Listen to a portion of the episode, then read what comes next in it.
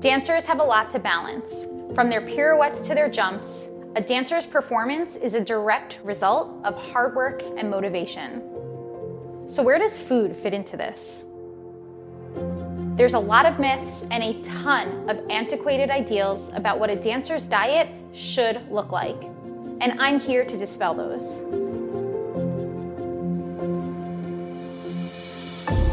I'm Rachel Fine registered dietitian nutritionist and founder of To The Pointe Nutrition. I'm the dance nutritionist, and I'm here to tell you that to be a successful dancer, you don't have to diet. Instead, I'll teach you how to use food as your best tool to enhance your performance. A nourishing meal plan not only fuels your dancing, but also enhances your strength, improves your balance, supports your flexibility, and most importantly, reduces your risk to injury. What the heck is food flexibility and why do dancers need more of it?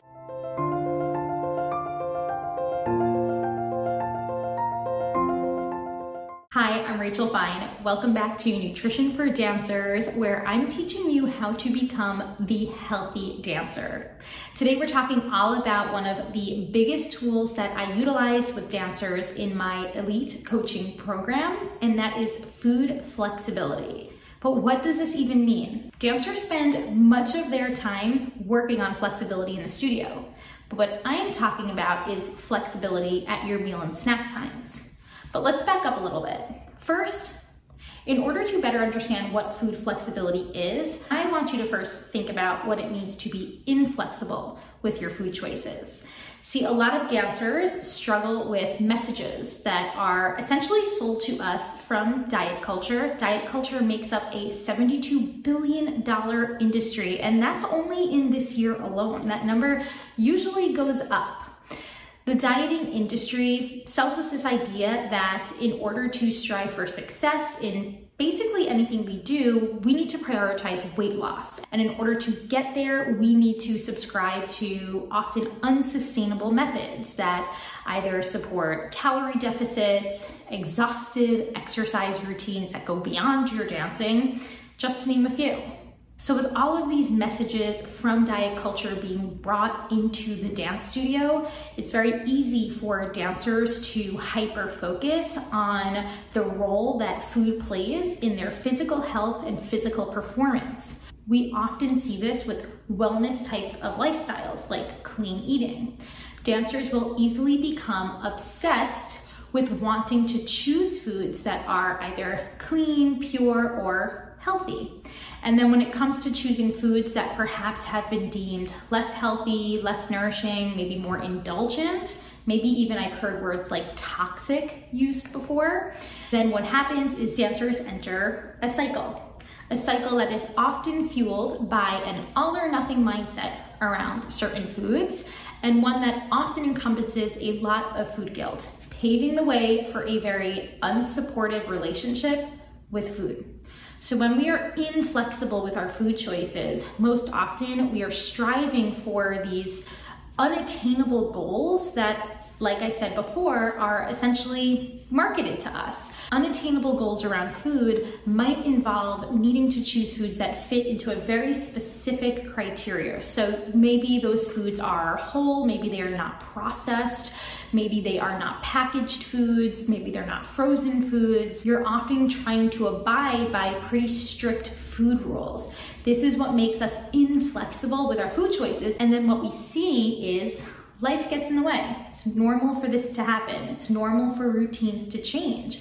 And then when inflexible eating patterns are met with changes, uh, external changes, whether that be in your schedule, whether that be in your environment, problems arise. So many dancers might struggle to eat foods that have not been prepared by themselves. They might struggle to attend parties or events where food is served. Inflexible eating patterns ultimately do not support your relationship with food long term, and this can also weigh heavily on your mental and emotional well being. So, we want to start working on the idea of food flexibility. It involves a perspective shift. It involves the use of another tool that I work on with dancers, and that's food neutrality. We'll get to that. And it involves a step by step approach that I've created specifically for dancers. There are a lot of obstacles that face dancers when it comes to developing flexible behaviors around meal times. One is the fact that dancers are prone to perfectionism, and this can actually increase a dancer's vulnerability to, as I mentioned earlier, orthorexic tendencies that often form from clean eating lifestyles. Dancers are also often overexposed to misinformation surrounding nutrition. This is because of social media, this is just because of studio chatter. There is a ton of misinformation out there, and because of the unique pressures that many dancers might face in regards to body image, these messages can exacerbate a dancer's struggle in being more flexible with their food choices. And then, of course, high levels of physical activity and busy schedules can make it challenging for dancers to both listen to and honor hunger cues. So it's super easy for dancers to fall into routines and then get very comfortable with those routines, especially as they relate to meals and snacks. This too can turn dancers, without even knowing it, into being quite inflexible and even picky with their food choices. Food flexibility allows dancers to adapt to an ever changing food environment. We are not locked into very specific rules that must be abided by. Instead, we can make food choices with the information and the foods that are accessible to us in a way that doesn't leave us feeling guilty and actually leaves us feeling supported physically, mentally, and emotionally. Step number one eat enough food. I know this sounds simple, but many dancers are actually below their baseline when it comes to fueling their body adequately. This could be intentional from reasons like restrictive eating behaviors, but this can be also unintentional for reasons like busy schedules. The bottom line, we want to make sure you're fueling adequately. And I always go back to my very general recommendation, but it's a good starting point at least three meals, two snacks a day. Aim for these regular eating times throughout your day. And if you have to, consider it a flexible eating plan and maybe put some reminders in your phone because, as I said earlier, those hunger cues can actually go diminished for many dancers. So, having that proactive approach is super important. If you're struggling to determine whether or not you are eating enough, then I want you to first check out my blog post about calorie needs for dancers. And then, if you're still questioning it, you're gonna wanna want to reach out to a licensed professional. A registered dietitian like myself can further help to ensure whether or not you are meeting your baseline energy needs. The next step to increasing your food flexibility is to challenge the food police. Now, this comes straight out of the 10 principles of intuitive eating. The food police can either be external messages or internal thoughts that are essentially telling you what you should and should not be eating. You know,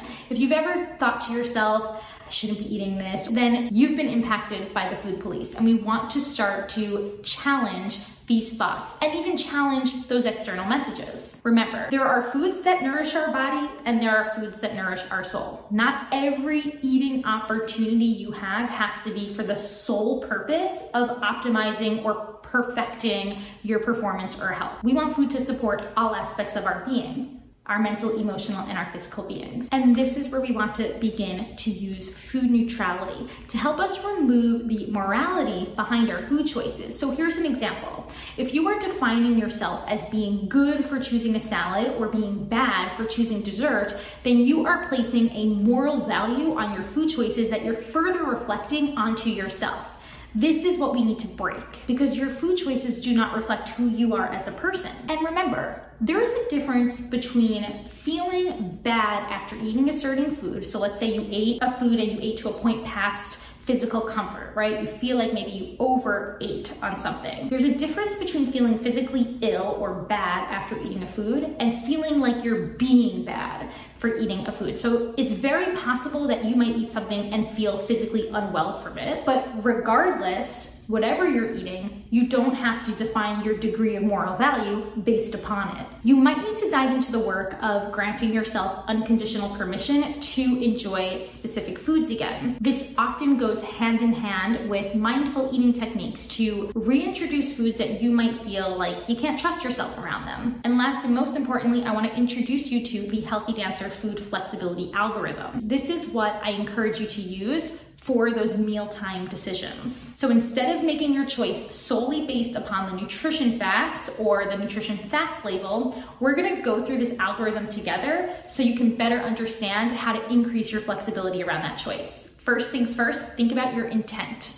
Are you headed into a dance class? You might want some sustainable energy for that dance class. Are you about to go out with friends? Well, that's a different type of intent behind your food choice. Next, consider what you're craving, but also realize that we might not always have a craving accessible to us. So it's super important to also remember what is accessible at this moment. And only then are you ready to consider applying gentle nutrition to your choice. Gentle nutrition utilizes nutrition information, but in a way that is not obsessive. So as I mentioned earlier, if you're headed into a dance class, then choosing some fibrous complex carbohydrates might help to promote more sustainable energy levels. If you're focusing on a post-class recovery meal or snack, then you might want to prioritize protein and carbohydrates as a way to help repair muscle tissue and replenish muscle glycogen. Believe it or not, a source of simple carbohydrates can help in these instances too, especially in regard to optimizing that post-performance